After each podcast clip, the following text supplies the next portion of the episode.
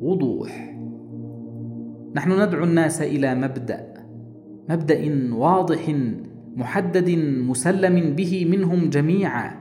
هم جميعا يعرفونه ويؤمنون به ويدينون بأحقيته ويعلمون أن فيه خلاصهم وإسعادهم وراحتهم. مبدأ أثبتت التجربة وحكم التاريخ صلاحيته للخلود وأهليته لإصلاح الوجود. والفرق بيننا وبين قومنا بعد اتفاقنا في الإيمان بهذا المبدأ أنه عندهم إيمان مخدر نائم في نفوسهم لا يريدون أن ينزلوا على حكمه ولا أن يعملوا بمقتضاه على حين أنه إيمان ملتهب مشتعل قوي يقظ في نفوس الإخوان المسلمين ظاهرة نفسية عجيبة. نلمسها ويلمسها غيرنا في نفوسنا نحن الشرقيين. أن نؤمن بالفكرة إيمانا يخيل للناس حين نتحدث إليهم أنها ستحملنا على نسف الجبال وبذل النفس والمال واحتمال المصاعب ومقارعة الخطوب حتى ننتصر بها أو تنتصر بنا.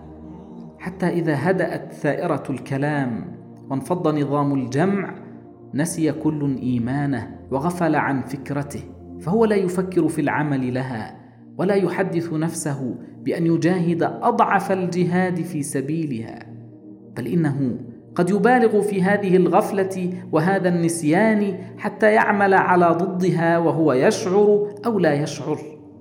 أولست تضحك عجبا حين ترى رجلا من رجال الفكر والعمل والثقافة في ساعتين اثنتين متجاورتين من ساعات النهار ملحدا مع الملحدين وعابدا مع العابدين. هذا الخور أو النسيان أو الغفلة أو النوم أو قل ما شئت هو الذي جعلنا نحاول أن نوقظ مبدأنا وهو هو المبدأ المسلم به من قومنا في نفوس هؤلاء القوم المحبوبين. دعوات وإذا سأعود إلى أول كلمتي فأقول إن دعوة الإخوان المسلمين دعوة مبدأ وفي الشرق والغرب اليوم دعوات ومبادئ وفكر ومذاهب وآراء ومنازع كلها تتقاسم عقول الناس وتتنازع ألبابهم وكل منها يزينه أهله ويقوم بالدعاية له أبناؤه وأتباعه وعشاقه ومريدوه ويدعون له المزايا والمحاسن ويبالغون في هذا الادعاء ما يبرزه للناس جميلا خلابا رائعا. دعاه والدعاه اليوم غيرهم بالأمس. فهم مثقفون مجهزون مدربون أخصائيون ولا سيما في البلاد الغربية. حيث تختص بكل فكرة كتيبة مدربة توضح غامضها وتكشف عن محاسنها وتبتكر لها وسائل النشر وطرائق الدعاية وتتلمس لها في نفوس الناس أيسر السبل وأهونها وأقربها إلى الاقتناع والاتباع. وسائل. ووسائل الدعاية الآن غيرها بالأمس كذلك. فقد كانت دعاية الأمس كلمة تلقى في خطبة أو اجتماع أو كلمة تكتب في رسالة أو خطاب. أما الآن فنشرات ومجلات وجرائد ورسالات ومسارح وخيالات وحاك ومذياع وقد ذلل ذلك كله سبل الوصول إلى قلوب الناس جميعهم. نساء ورجالا في بيوتهم ومتاجرهم ومصانعهم ومزارعهم.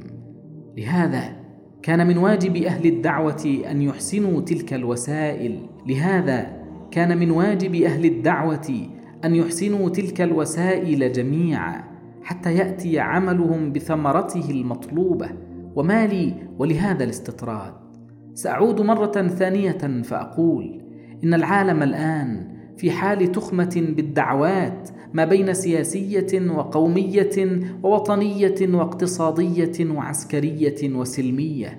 فأين دعوة الإخوان المسلمين من هذا المزيج المركب كله؟ سيدعوني ذلك أن أتكلم في أمرين. أولهما هيكل دعوتنا الإيجابي المجرد. ثم بعد ذلك موقفها من كل نوع من أنواع الدعوات. لا تؤاخذني بهذا الاستطراد. فقد أخذت على نفسي أن أكتب كما أتحدث وأن أتناول موضوعي بهذا اللون من ألوان الكتابة في غير تكلف ولا عناء. وإنما أريد أن يفهمني الناس كما أنا ويصل كلامي إلى نفوسهم خاليا من التزويق والتقسيم.